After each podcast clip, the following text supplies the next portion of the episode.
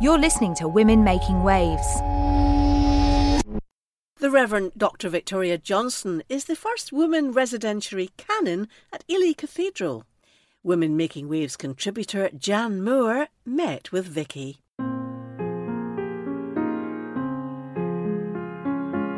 I was the first female residentiary canon appointed in Ely Cathedral. It was a step for Ely, um, which is why there was kind of a fanfare when I arrived, but I like to kind of downplay that a little bit.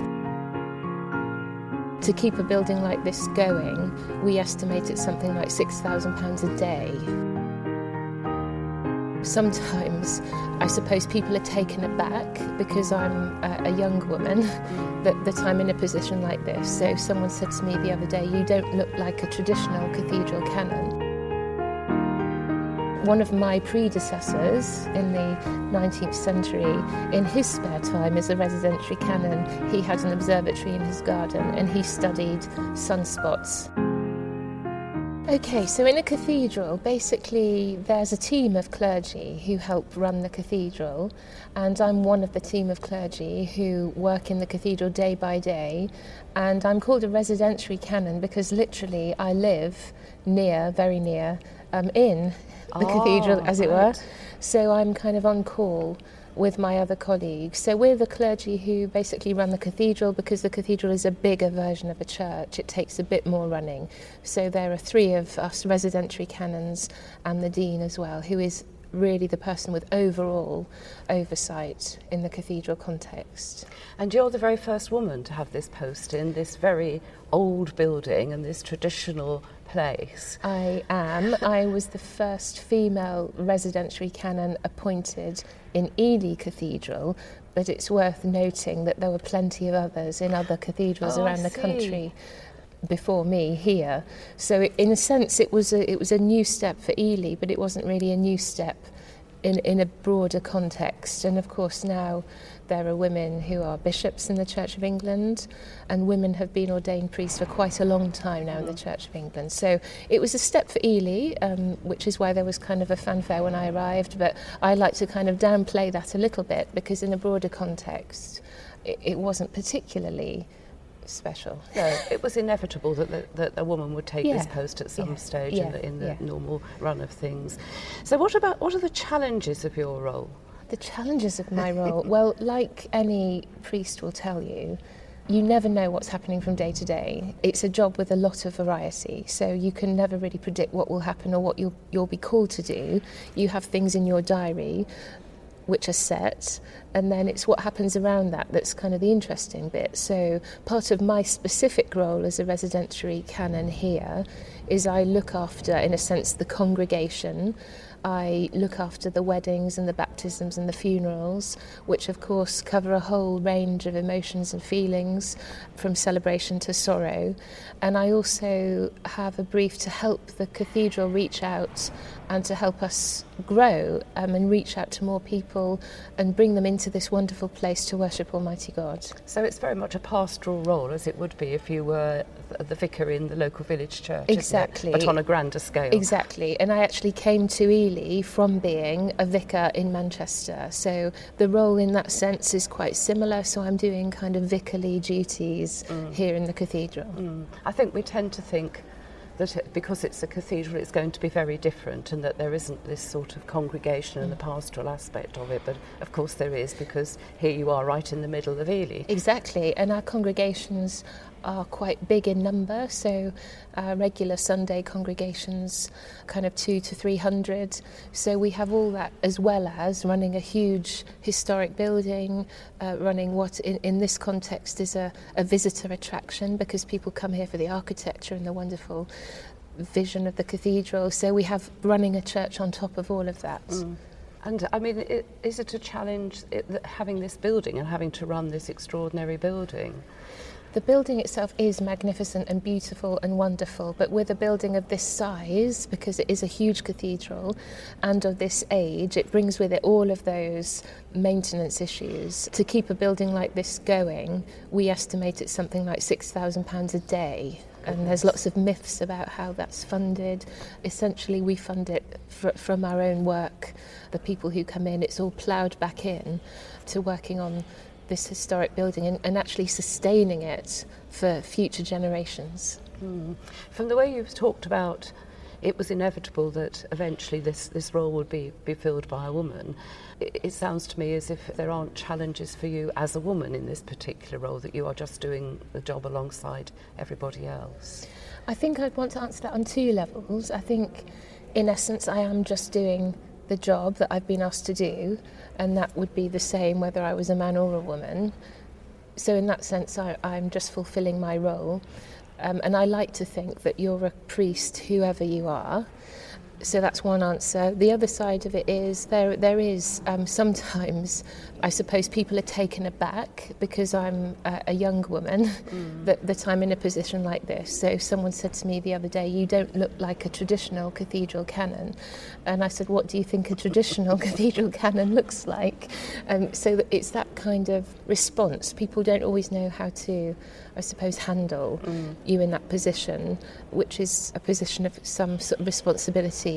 So there's always that to be negotiated. And mm. occasionally, we, we still live in, a, in an age where women in any profession actually uh, face challenges. Yes. So I, I, wouldn't want to claim that we've got all the challenges in the church because, as we all know, there's equal challenges for women um, in industry, in science, in law, in medicine. So, so uh, maybe we should talk across all those disciplines and mm. see where we could go. Mm yes, we are still needing to justify sometimes our position, don't we? I was going to ask you about the fact that this is such a traditional place, being a very traditional English cathedral, that there will be people taken aback by the, when you come out to lead a service.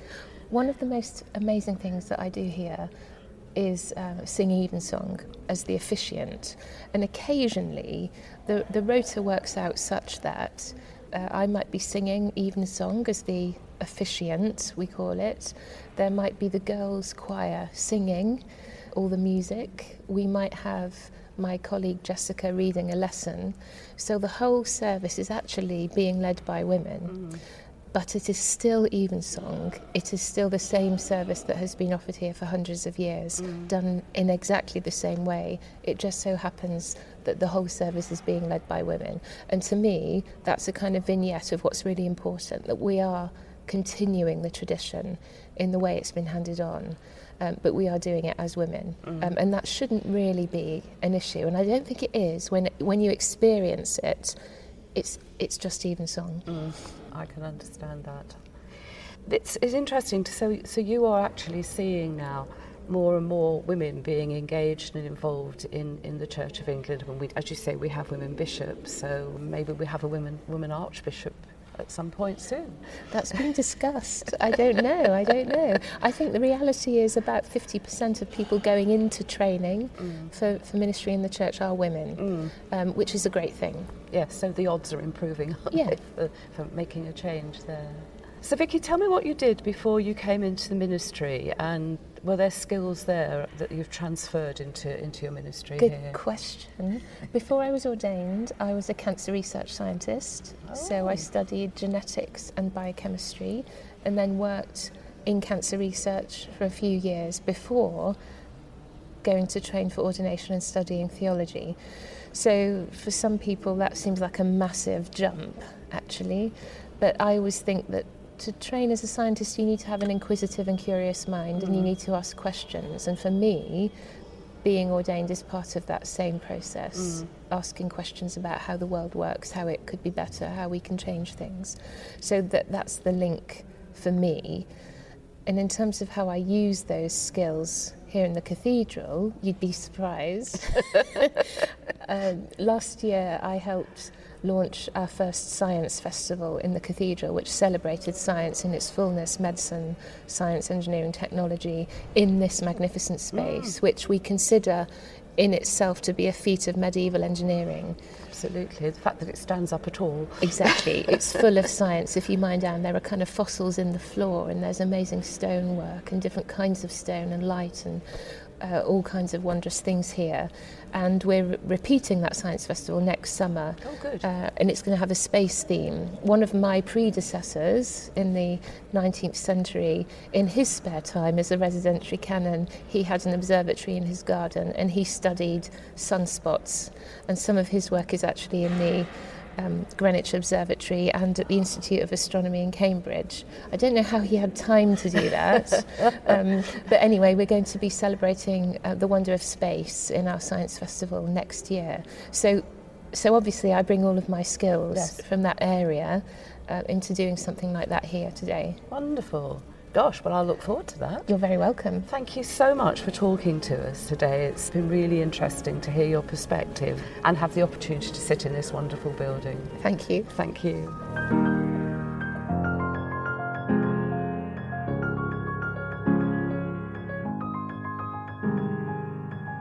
The Reverend Dr. Victoria Johnson. I like it because she came a little bit later into the career after being a biochemist. Mm, yes, fascinating change of uh, career, isn't it? It is.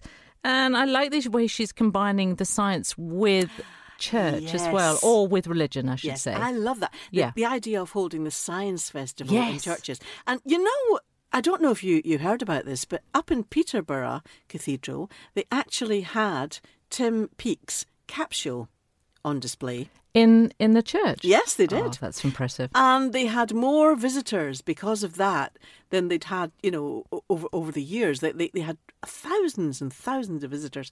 So opening up these spaces for, you know, scientific or very, very interesting um, exhibitions is such a good way of getting people into these beautiful, beautiful buildings. And what about one of the parishioners who asked her if she, what did she say she was? You don't look like a a priest.